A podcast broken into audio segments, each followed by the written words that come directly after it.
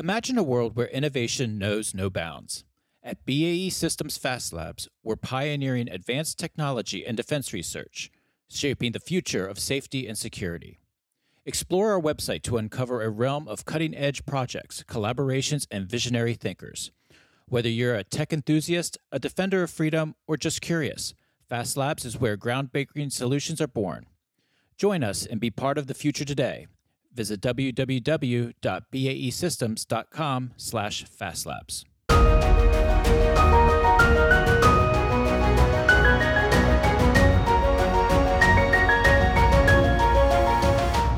Welcome to From the Crow's Nest, a podcast on electromagnetic spectrum operations, or EMSO. I'm your host, Ken Miller, Director of Advocacy and Outreach for the Association of Old Crows. Thanks for listening. In this episode, I sit down with Dr. David Thirtyacre, Assistant Professor in the College of Aeronautics at the Embry-Riddle Aeronautical University. Uh, we discuss the evolving use and technology integrated on small UAS systems, uh, unmanned aerial systems. Before I get to my guests, uh, if you follow our show, especially the bonus episodes that we've been releasing every other week, uh, that will eventually be pulled into our new subscription service here in, in the near future, uh, you'll know that this is a pretty big week here in February 28th on Capitol Hill. You'll certainly want to grab your popcorn if you're into if you're into this sort of uh, thing. But uh, if if you tuned into our bonus episode last week when I sat down with Colonel Jeff Fisher, retired U.S. Air Force Colonel Jeff Fisher, we talked a lot about the Ukraine war aid bill. Uh, that bill is coming back to Congress here on February 28th, uh, which we expect to pass with just enough drama to keep us all interested. But it's a certainly an important vote here uh, that we'll be watching very closely. We also have the first of two continuing resolution deadlines on March 1st uh, to keep the federal government open and funded. Now, for those of you not familiar with our convoluted budgeting process, uh, these continuing resolutions were passed because Congress was unable to pass individual appropriations bills at the by the end of the fiscal year on September 30th last year, 2023. Uh, so these CRs have been ongoing and extended. Uh, and in December, they decided to do another CR and break it up into two deadlines uh, March 1st, and then March 8th will be the deadline for the for the eight other appropriations, and that's the big one because that has defense. And so we're once again on the cusp of will the government shut down or not. So I was just in meetings in DC last week. There's a lot of uncertainty, but an expectation that a shutdown will be avoided. The political will is not there to do that, but there's still a lot of uncertainty because it's there's just a, a lot of variables a, a, in play.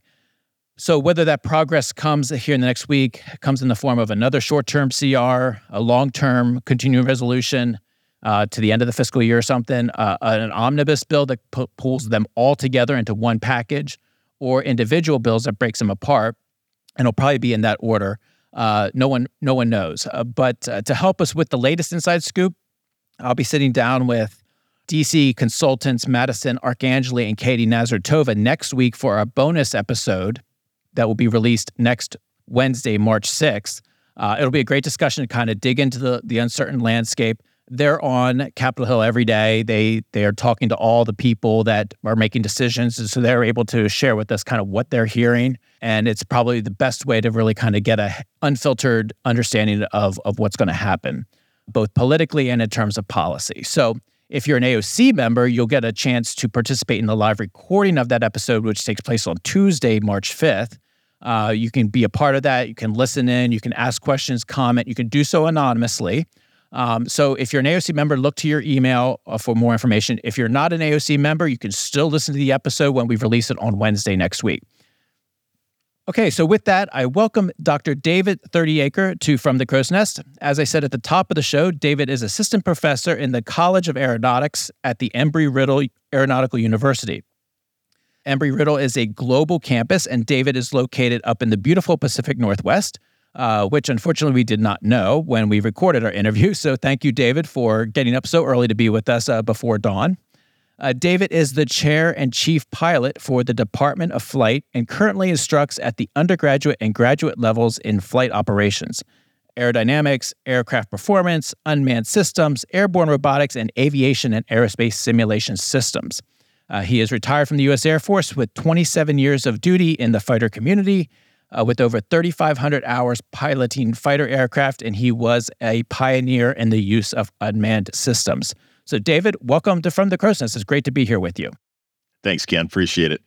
A few months ago, I had the honor and privilege of moderating an AOC webinar. You were the guest presenter on the on this topic of small UAS systems, kind of where are we at today? Where is the technology taking us? It was a great presentation. So I wanted to have you on the show to have a little bit more of an informal conversation on the same topic. It's a it's a topic that's gained a lot of attention here in the news. In our last episode of From the Crow's Nest, we were talking about it in terms of how UAS small UAS systems are being used in Ukraine, as well as you know every day we're hearing about how they are being used by Houthi rebels in Yemen in the Red Sea. So this is a technology that's out there proliferating, evolving very fast. And I wanted to have you on to kind of help us break it down. What are we seeing?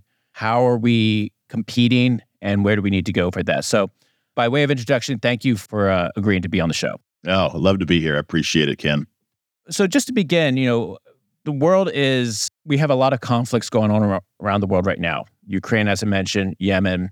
Almost every day, small UAS systems are in the headlines in some way, being used for a number of different capabilities or roles. Could you talk a little bit about what you're seeing today and how UAS systems are being used across the capability spectrum? Yeah, there's uh, obviously an awful lot going on in this area, you know, and when you when you look at the the combat side of it, you know, you have you know back in the boy the early days of uh, Operation Iraqi Freedom and and all that, there was a lot of use of the IEDs and things like that. You know, that was kind of a new, not a new technology, but it was something that is that can be used be used by a not too technically savvy, I guess is my point. Um, you know, group that can make a make you know that made massive uh, uh massive damage on on our forces with uh IEDs and things like that. And you know, the the small UAS side is just kind of the next evolution of that. It's kind of the next piece of that. Um, and you know, you think about the ability to get these small aircraft that you know can carry a decent little warhead and be able to put that wherever you want. Um, you know, that's a that's a game changer. Um, and you know, frankly, it's that kind of asymmetrical type of warfare that, as a, uh, uh, you know, as a, as a military, you're always looking at, you know, trying to take advantage of it, but also trying to defend against it. So it's it's a really interesting area, and you know, over the last about 10 years is when this has really taken off. There's been some technological advances over the last 10 years with a lot of the miniaturization of things, uh, with the battery power, with the brushless motors that are that are out there for all these things. So there's all sorts of things that kind of came together to make all this possible. And you know, it's really only been over the last 10 years that you've really been able to to put something together that you know anybody can get out of a box, uh, you know, from one of the, the the big box stores and be able to go out and fly something right now back when uh, when I kind of got into this about eight years ago, we had a contract to teach a federal agency, and one of the things I wanted to show them was how absolutely easy it was to drop things off it. And at that time, I took a uh, like a little a bag of powder, and I just showed had a quick little uh, a demonstration on being able to drop that on a crowd of people. You know, those little things like that, and when you're trying to stop a technologically advanced force from coming in, having these asymmetrical capabilities it's demoralizing. Um, it's fairly cheap. It's fairly effective. You know, and the defenses for them are you know keeping pace, but they're still not everywhere. So anyway, I guess the point here is that this is the you know kind of the standard progression of some new technology like this that's uh, that's coming out. Um, and then when you couple that with the ability to fly an autonomous route, so you know, the ability, maybe not a autonomous, maybe an automatic route is a more realistic way to talk about that, but being able to program an aircraft to fly to a certain position. You know, you, you look at 15, 20 years ago, the idea of of somebody being able to buy something like that, you know, from a store and just being able to go do that, just it just wasn't a reality. But now it is. You can take an aircraft, you can program it where to fly, you can tell it what you want to do, and with just a little bit of of programming knowledge, you can go out there and you can do uh, do all sorts of damage. So anyway, a long answer to your question there, but you know the technology is there, um, the products are out there now, and it's just a matter of these these things being used in in different roles now, whether it's intelligence gathering or whether it's uh, you know releasing some sort of ordinance on top of something you normally couldn't get to. You know, you can't reach them with regular fire, but now you can get to them with a uh, with a UAS or something. So this is yeah, this is the future. You know, when you start coupling this with AI, it's it's where things are going. Well, yeah, and, and I want to dive into a little bit about the role of AI and how that's evolved as well. But you know, kind of building on what you had said, you know, I think one of the alarming things is, and you made a good point about this, is the dual use technology aspect of a lot of these small UAS systems. Commercial uses, obviously, you can, you know, on the commercial in the commercial sector, you can get them for a lot cheaper than you can. And then, of course, our solution to a lot of these small UAS systems in combat, and you can hear about it in in the red, you know, in our operations in the Red Sea, we're shooting down drones with, you know, missiles, and so it, the the cost uh, imbalance is, is is there. And so, could you talk a little bit about from a commercial perspective before we get into the military? How is the commercial sector influencing or driving the availability of these small UAS systems for the dual use purpose in military operations by many of our adversaries? Well, you know, it's uh, uh, it's pretty interesting in this area because it's one of those that there's more the technology is available and things are built and programmed and everything prior to there maybe being even a use case for it.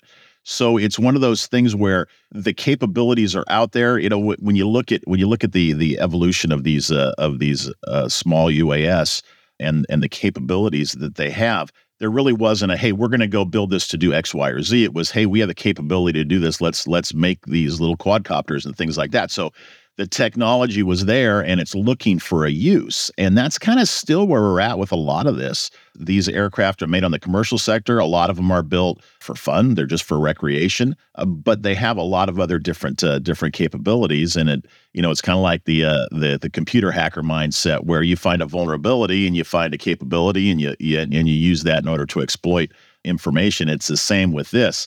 And you know, what's uh, uh what's happened with the manufacturers of this. So you look at at uh, you know a DJI product compared to products that say the U.S. is putting out, and, there, and frankly, there's no comparison. You know, a good example of that is with the uh, the infrared uh, imaging capability. When you look at some of the aircraft, for example, we have a, a what's called a Matrice 300 that has a uh, uh, a very good it's a 620 infrared sensor on a thermal sensor on it. And the sensor is so good that you can buy it from DJI, but because of ITAR, you couldn't sell it to anybody else. you know, so it's one of those where that technology is just advancing and the capabilities of that IR camera, it was better than some of the uh, the equipment back in the military had 20, 25 years ago. This stuff is better than that.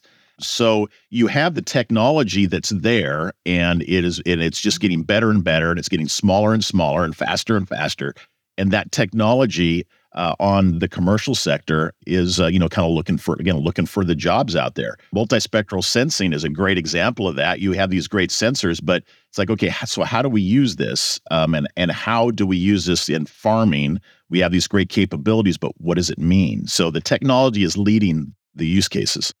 Is it a matter, the commercial sector, a greater leeway for experimentation, failure, risk than you might get in, in, a, in the US government per se, where you can have the hacker or the hobbyist or whoever just kind of toying around with it, seeing what it can do. And if it fails, it fails. If it succeeds, it succeeds.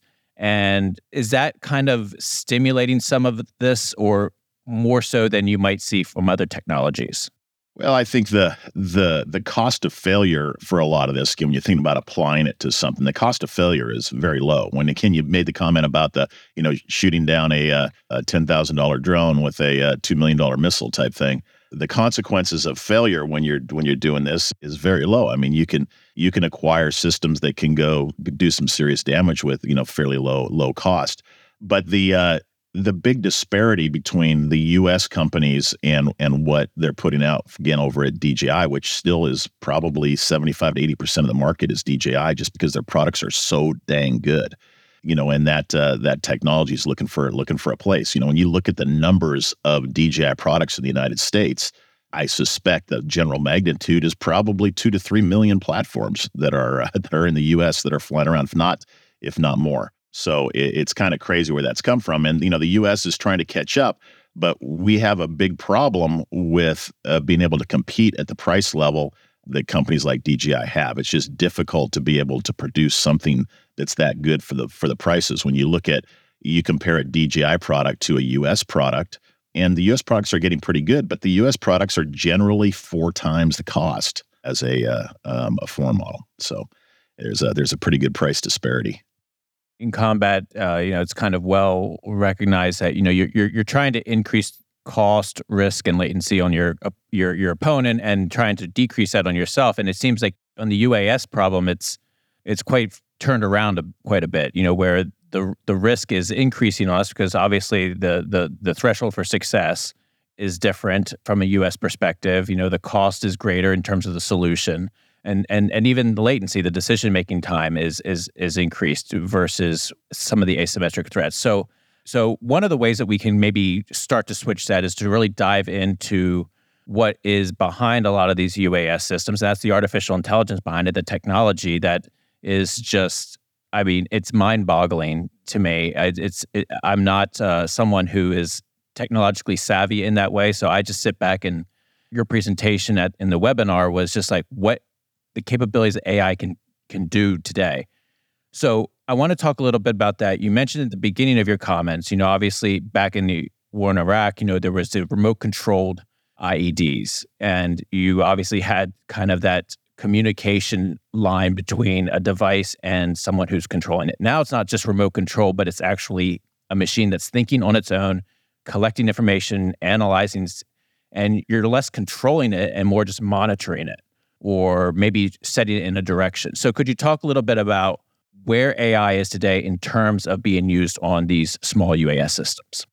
Yeah, you know, there's a, AI is one of those things that you know just gets thrown out all the time, and and uh, you know in conversation, and th- there's a lot to it as far as the capabilities and you know how it's being used today. I think in the the webinar I talked about everybody thinks about AI, they think about the uh, you know the the the futuristic droids that are on on Star Trek or Star Wars or whatever it might be, and things like that that are they're doing. That's that's the you know that's the far that's the that's the the kind of the the eventual goal if you will of this is to have something like that that's that's much smarter than a human that is able to uh, to adapt to everything and basically is uh, you know acts like a living being but we're not even close to that yet. I mean, we're back still on the machine learning side. Basically, there's a lot going on in those areas for uh, for being able to use that that technology and get there. But we're really talking about machine learning, and when you back that even off one more, a lot of people get confused about the difference between you know, f- doing something automated versus doing something with artificial intelligence.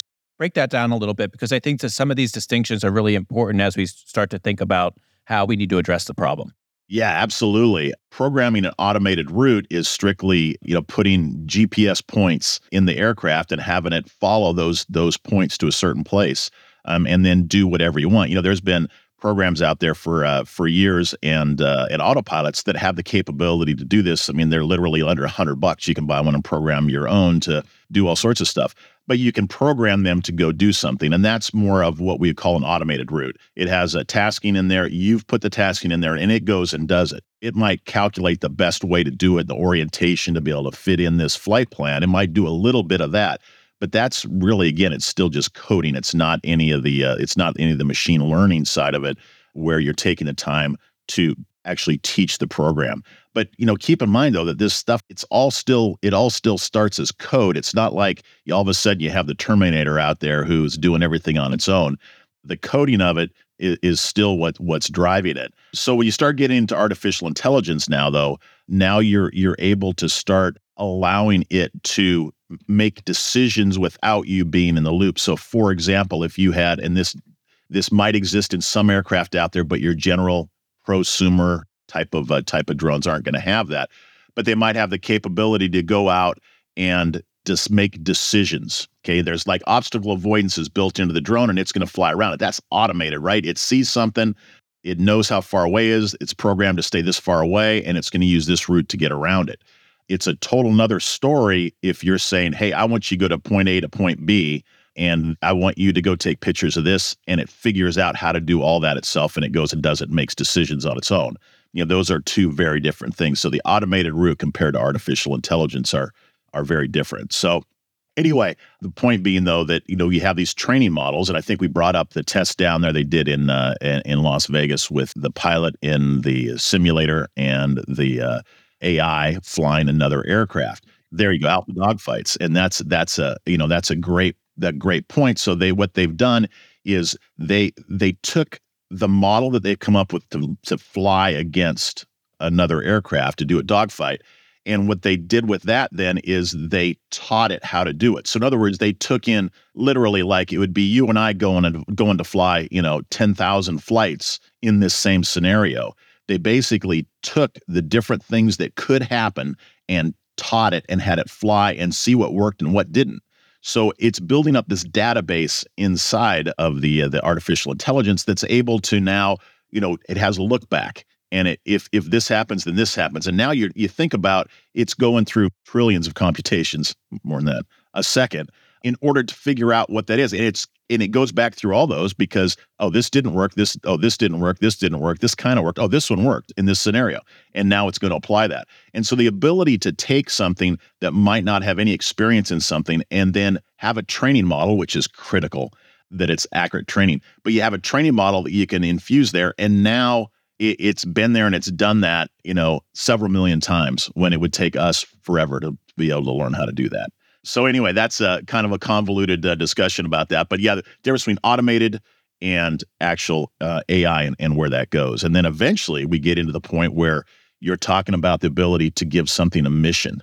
I mean, just I, I, you need to go do this. This is what you're trying to do, and it figures out how to go and do that whole thing and make decisions basically on its own. And then, and, and then at what point, you know, I oftentimes when we talk AI and, in military capabilities, at some point we we have the ethics conversation in terms of decision making ability and the, the that man in the loop, man on the loop, or or however you want to word it. When you're talking about the capabilities of AI, I, and, and I have one of your slides up on my computer, and you kind of break it down between artificial narrow intelligence, artificial general intelligence, and then artificial super intelligence, and the last being more of the machine consciousness. Like at what point, how how does the how does the the the, the ability for us to influence from a human perspective kind of those that decision making process to make sure that the execution of any task is is ethical, uh, adheres to a mission, and all the other kind of qualities we need to reduce risk? Yeah, that's a that's a that's a big question. There's lots of lots of uh, thoughts in this area. You know, again, it's one of those where some people want to ignore this stuff and and uh, and and move on to something that they can tackle. But this is the future, and you know that it, it's something that we have to. I'll never forget when uh, I think I was down in uh, Yuma at a, at a close air support conference with the the Marine Corps, and it was just at the introduction of GPS guided weapons. And I remember the discussion was that, oh, we're not going to ever use these things in a close air support role. And then a uh, a general came in and said, guys, you can ignore this as much as you want. This is the future. This is happening. You guys need to figure out how to do it. You know, and that kind of an attitude is kind of what we need to have with artificial intelligence. It's here. It's going to happen, and other people are going to be using it against us because they might not have you know if you are if you are uh, basically the uh, the inferior force technologically and by numbers and everything else uh, you really don't care about any collateral damage that might occur because it's one probably not going to be your side um, but number two you know the the, the risk cost is uh, uh, is so different. So my point being that when we start getting into to AI and the ability to give something a mission, and I think what you're talking about is the the lethal authority. So at what point in time does something have the ethical and moral and even legal side of making a decision that it can use lethal force? You know, we have lots of problems with that, and we see problems with that in combat all the time where um, you know what is self-defense? When can you defend yourself? When can you when can you fire? When can't you? What do you have to have as far as the uh, enemy identification and that it's you know lack of friendly and all these type of things that we've gone through? So now you're talking about something with ai being able to make a decision on the use of lethal force.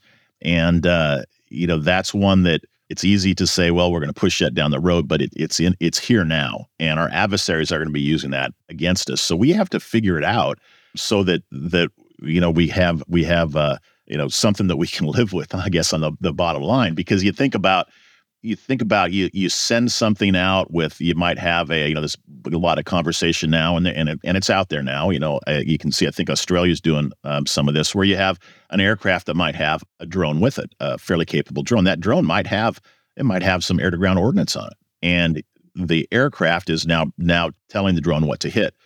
Well that's great but now we get into the next level where something maybe gets shot at an aircraft at what point in time can this make its own decision to go take something out?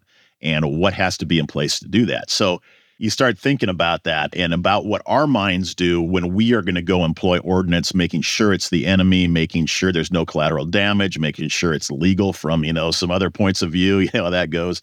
All those things now has to go uh, into that into that ai and it's going to be interesting. You know i think there's a lot of that as we see with cars now you know some of the automated features that cars have they're making there's there's literally decisions going on you know with the the automated cars running into this or that and it's just so much more complex when you start talking about lethal force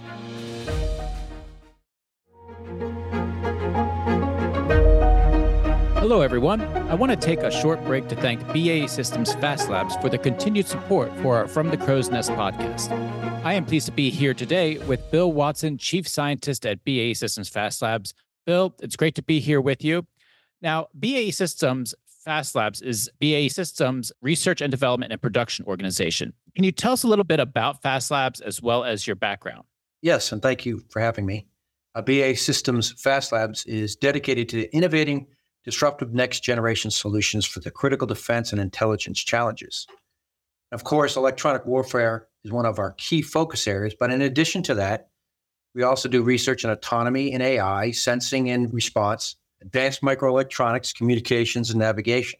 I've been working in the RF, that is radio frequency research community for over 20 years, a short time in the United States Air Force, followed by specific research and development. My work in the last 20 years has been singularly focused on DARPA research, and within the last 10 years at BAE Systems Fast Labs specifically. Technology we work on spans sensor processing to high level sense making, up to tactical and operational level autonomy and decision making support. And one of the key differentiators about BA Fast Labs is the research that we do uh, is intended to find its way to benefit the warfighter. This has been an important topic through many of our recent episodes here on From the Crow's Nest. Can you talk a little bit more about that technology? And for our audience, how does it change or affect our EW capabilities that we're trying to field? In our work with leading uh, DoD customers like DARPA or AFRL, we focus on developing technologies that will uh, advance future solutions from overcoming today's challenges to developing technologies never before thought to be possible. We then transition our technology to fieldable products to benefit our warfighters through partnership with BA Systems Electronic Systems product lines. As a specific example, I thought I'd use a movie you may or may not be familiar with. It was called Battle Los Angeles. It was from 2011. And in that movie, aliens had invaded. And what the characters in the movie found is that whenever they keyed their microphones on their radios, they could be easily geolocated and targeted. What the movie presented as science fiction for us is, in fact, science fact. This is the type of technology that we work on and exists today where the physics meets the real world. This sounds like absolutely fascinating work. What is the next area that you see for research and development? And if anyone is interested in learning more, how can they reach out to you? Well, we can't say too much because of the sensitivity of our work, classification levels. But in Fast Labs, we are always working on the future state. No matter what the future threats are, we will continue to focus on solving the hardest problems to benefit the warfighter. If you're interested in more information about Fast Labs, you can connect with us on our website at basystems.com slash fastlabs. Well, thank you, Bill, for joining me here on From the Crow's Nest. And now it's time to get back to our show.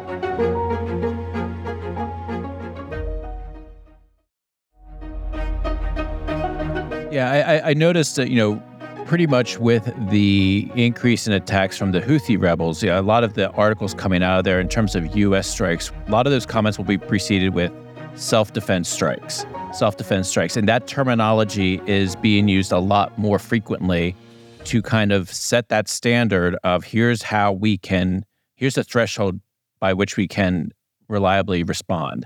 And I think that that a lot of that type of conversation is going to start to flow into how we you know program systems and stuff to to to to to learn from that and say here here's the threshold, here's the self defense threshold. Okay, now you can respond. It'll be interesting to see how that continues to evolve.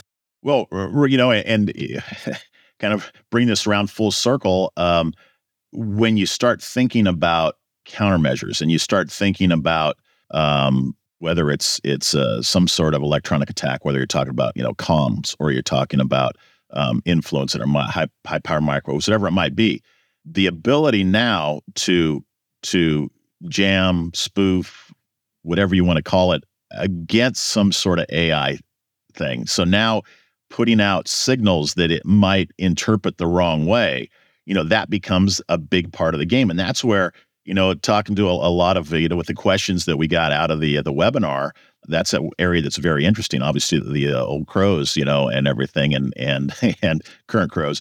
How is that going to be done, and what kind of tools are we going to have? Because now you have, say, it, it, is electronically identifying something. There might be a size, there might be emissions, there might be a signature of, you know, the infrared signature. There might have been prior intel. All these things are going in there well, now what happens when you start spoofing something that's coming out there, spoofing signals or something like that?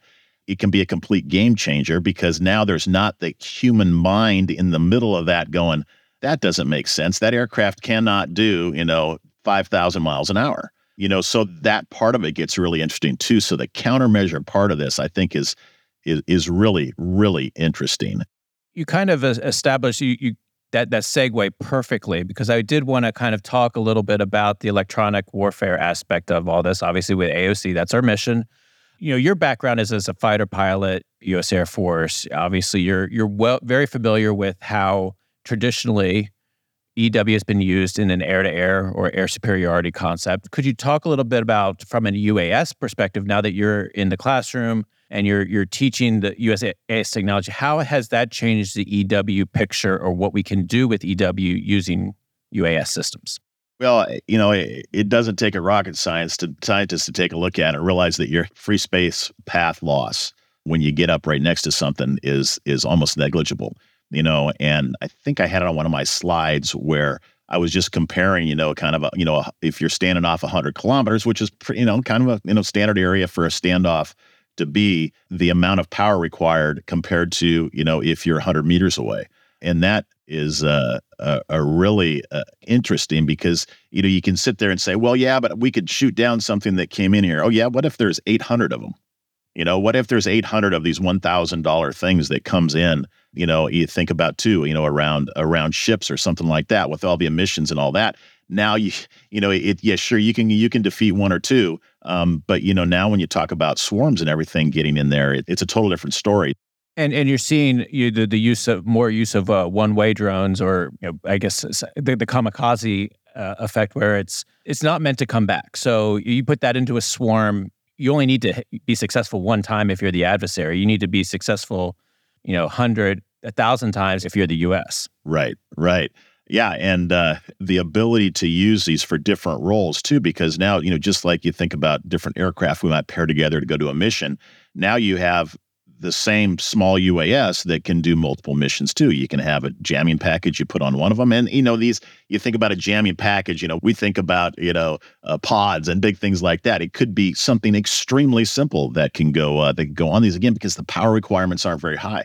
So you now have multi-role small UAS that can be involved in this too. So you have some going out to do imagery. Maybe you have some to go out to create a 3D model. You have some going out to do some jamming in that area, and you have some that might have some projectiles or something else on it. The ability to mix and match those for what you're going against, uh, you know, is pretty. It, it, can be can be pretty interesting. You know, and then you get into the, what I consider kind of the real cool stuff, which is the ability to airdrop this kind of stuff into different places. So now, you know, now you think about force projection, you know, the ability for us to get in somewhere and use some of this technology the other way. So the defense of this, you know, you, you, there's there's a lot of defensive systems out there, and this has been an area that there's there's uh, I call it the uh, the glossy brochure area there's a lot of companies out there that have come up with cool, you know, cool glossy brochures on how it works. And then there's some that have come up with some really, you know, absolutely proven systems that are out there that are in use today.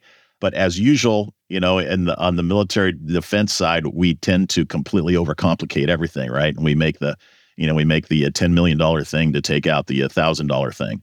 So that there is a lot of that going on. There are a lot of defensive systems, what I'm saying, and we are, eh, you know, now with these these new threats, it takes that, you know, that poke in the chest for the U.S. to get going sometimes in these areas. But there are there are a lot of defenses. I don't want to make it sound like there aren't defenses for this stuff. There is a ton of things, and the industry is just ramping up big time. All sorts of different capabilities. What are some of the most exciting technologies you see, just generally in terms of defensive technology? Is it more on the we talk a lot in, in at AOC here, you know, the HPM front or laser technology, or is it more in the still in the radio frequency, or is it more fi- in the form of fires? What what is some of the technology that you think is like, this is this could be game changing if we ever are able to field it? Well, right, and and I mean there there are systems out there that are fielded, and and a lot of them, quite a few of them. The uh, the different systems are again we try to overcomplicate this. We try to make one system that does absolutely everything right? I mean that's kind of the, the standard probably run into all the time you know like we've seen with aircraft over the years and everything else. We try to uh to make you know uh, we have it comes out as a specific uh specific role but we end up adding everything to them well the same kind of thing for this is that the to take out a small consumer drone isn't that hard taking out something that is hardened with on the military side or something is more difficult. So you're going to have systems that have different capabilities against these.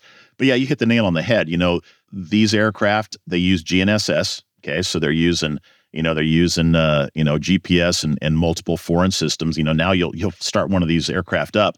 It used to be you had you know six GPS satellites. Well now you have you know what did we have the other day? We were flying a an albatross, which is applied aer- aeronautics. Interesting test. We were flying uh, right away rules, big fixed wing drone against a helicopter. We were doing live flights with this. Pretty interesting.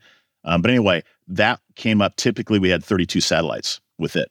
So we're not just to be able to say GPS. Well, it's not GPS anymore. It's uh, it's the whole other countries. It's Russia's GLONASS. It's uh, Beidou. It's all these different uh, these different systems that are out there now, and these drones are using all those. So it's not just we're just not jamming GPS. But my point being here, that there is the capability to jam those, and those typically, you know, are extremely low um, uh, uh, powered powered systems. So the ability to jam that's great. But now we're got the point where a lot of these autopilots are able to navigate uh, via acceleration. So they're still able to get a pretty good idea where they're going based on the acceleration, just like the old inertial navigation units that that we've had in the military forever. It's measuring acceleration. So now you're having that capability. So does it actually need to have GPS?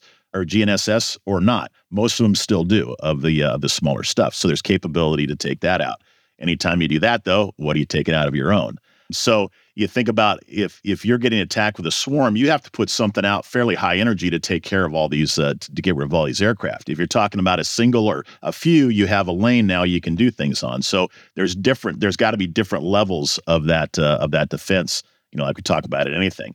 The high powered microwave is is that's my favorite. I did a bunch of work on that about boy 20 years ago with the, the research labs out there.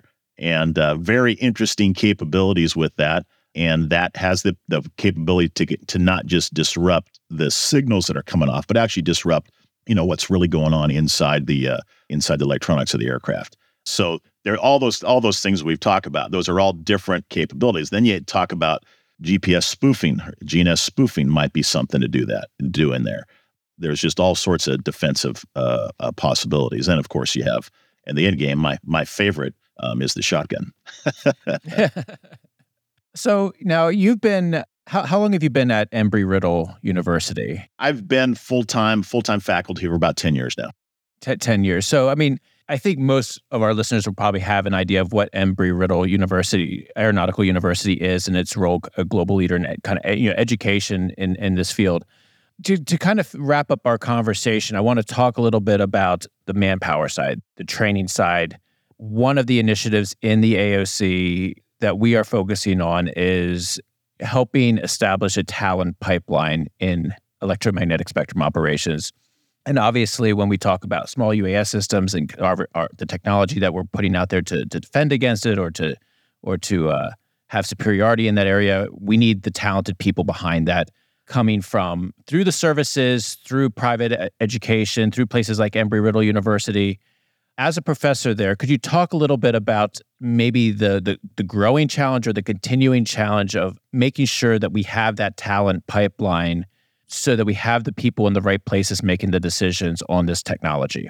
Yeah. That's a great question. You know, these uh, my wife always reminds me of this whenever I get get uh, a little uh, peeved about some of the decisions that are that are being made, and she always reminds me that universities are businesses. It's no different. You know, the university is a business, and if something isn't going to bring in more students in that, then it's not gonna. It's you're not going to do it. So uh, my point with that is that a lot of times are things that you and I might think are absolutely critical and needs to be done. We need to have training and and education in these areas um, but universities, you know, again, just as a whole, are going to look at and go, yeah, how many students is that going to bring in? You know, is that really something that we want to go down that? Is it really time for that? You know, what's the timing? So that's a that's a question there, a conversation that I have all the time is about timing. And and when do we increase the capabilities as far as UAS? And it's it's really interesting because as you know, we're pretty much the the biggest, the oldest uh, university out there that's dedicated aerospace but trying to get people to understand that UAS and autonomous systems, whether it's uh, you know cargo planes, whether it's you know, you know SpaceX, totally you know autonomous launches and everything going on, that is the future of aviation. And you know, as flyers, you know, and aviators, we sit here and go, I really don't like that, and that's fine. But it, it's the future, and we have to accept that. So a lot of my conversations, and my point here is, a lot of my conversations that I have is about that point. We are not going to be doing flight training. So we do a lot of flight training, you know, at Embry-Riddle down at our Prescott campus in Daytona Beach. We have uh, Cessnas and, and DA-42s down there where we do all of the flight training. Matter of fact, I think somebody once said about a quarter of the uh, uh, the pilots out there in the U.S. have have a degree or have spent some time at Embry-Riddle.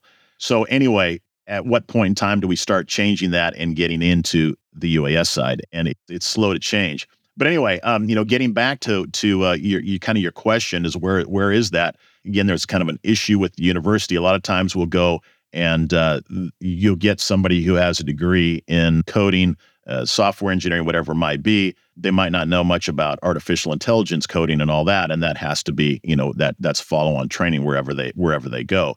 So kind of the problem we have, and, and you know, Microsoft and Intel have both kind of run into this, is that the universities aren't producing coders and and people as, as, fast as as they need them. So they've come up with their own academies. They have their own places where they train people for what they want. And uh, you know, that's kind of the landscape that we have right now. Is the need for that is so high and a lot of the universities just aren't producing it. Now, having said that, you know, we have degrees in UAS uh, engineering and technology. You know, we we have all of our degrees are focused somehow on aerospace, and so we have a lot of these a lot of these degrees. We have we have them, you know, in a lot of the intelligence side of things and and uh, and applied that way. So we have a lot of these things, but there's there is a big gap between where this is going and what you know universities are actually uh, actually putting out. And a really interesting thing that's happening right now, just as far as the flight and the use of UAS in general, not talking about you know way up uh, high tech uh, tech, but is the community college side. So we're partners with several community colleges across the U.S. and they are really you know uh, teaching the user uh, capabilities of this stuff to uh, to a lot of their students. So anyway, the workforce development side of it, a lot of that, as far as the flight part of that, is going on in the community colleges.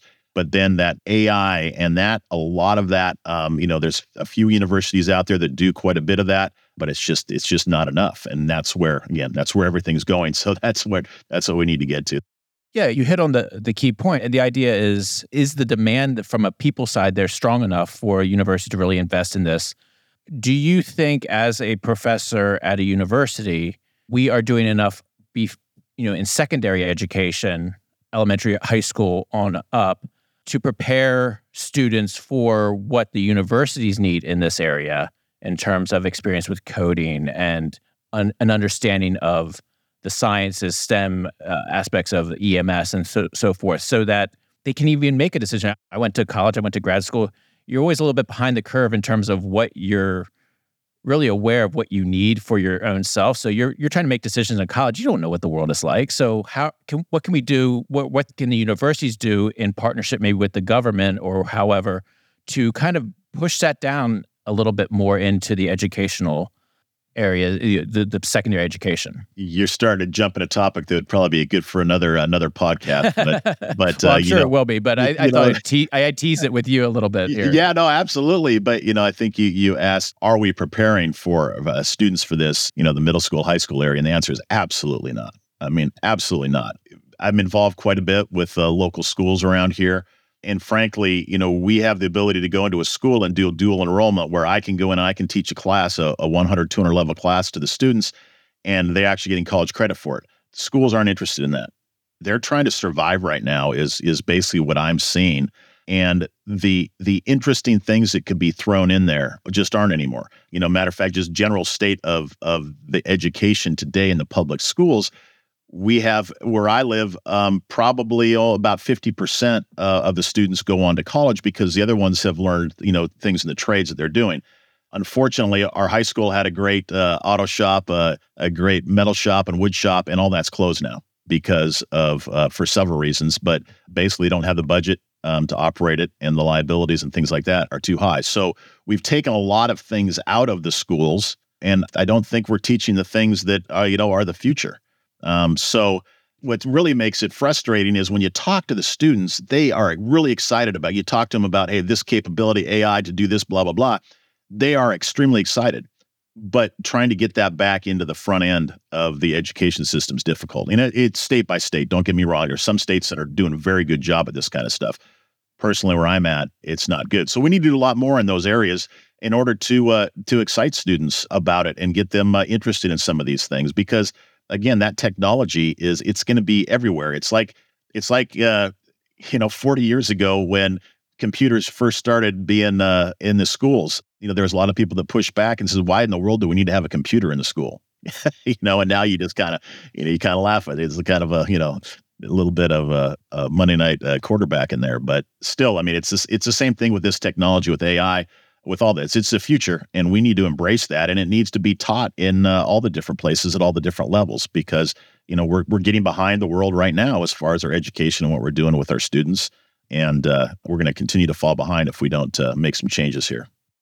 Well, I think that is an excellent observation and charge for for our community as, as we move forward in this area.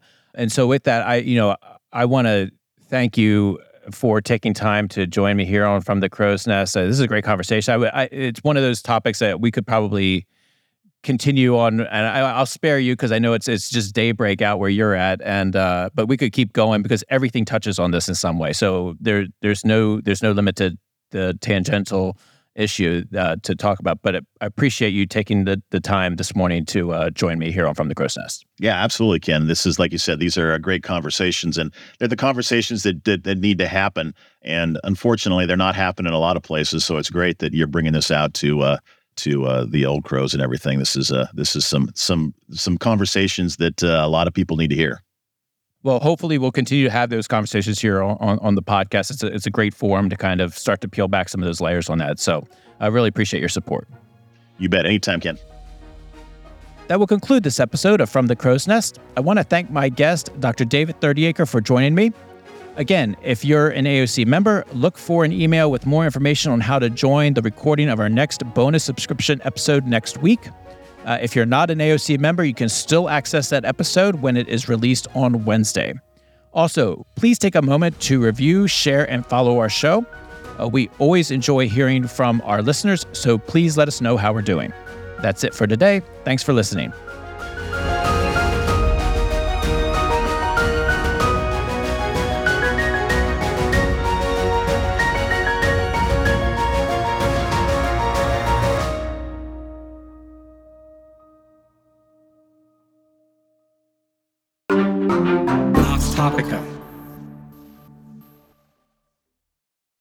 FAST Labs, powered by BAE Systems, is at the forefront of advanced technology and defense research, development, and production. They're pushing boundaries, breaking barriers, and innovating for a safer world. Check them out at www.baesystems.com/fastlabs.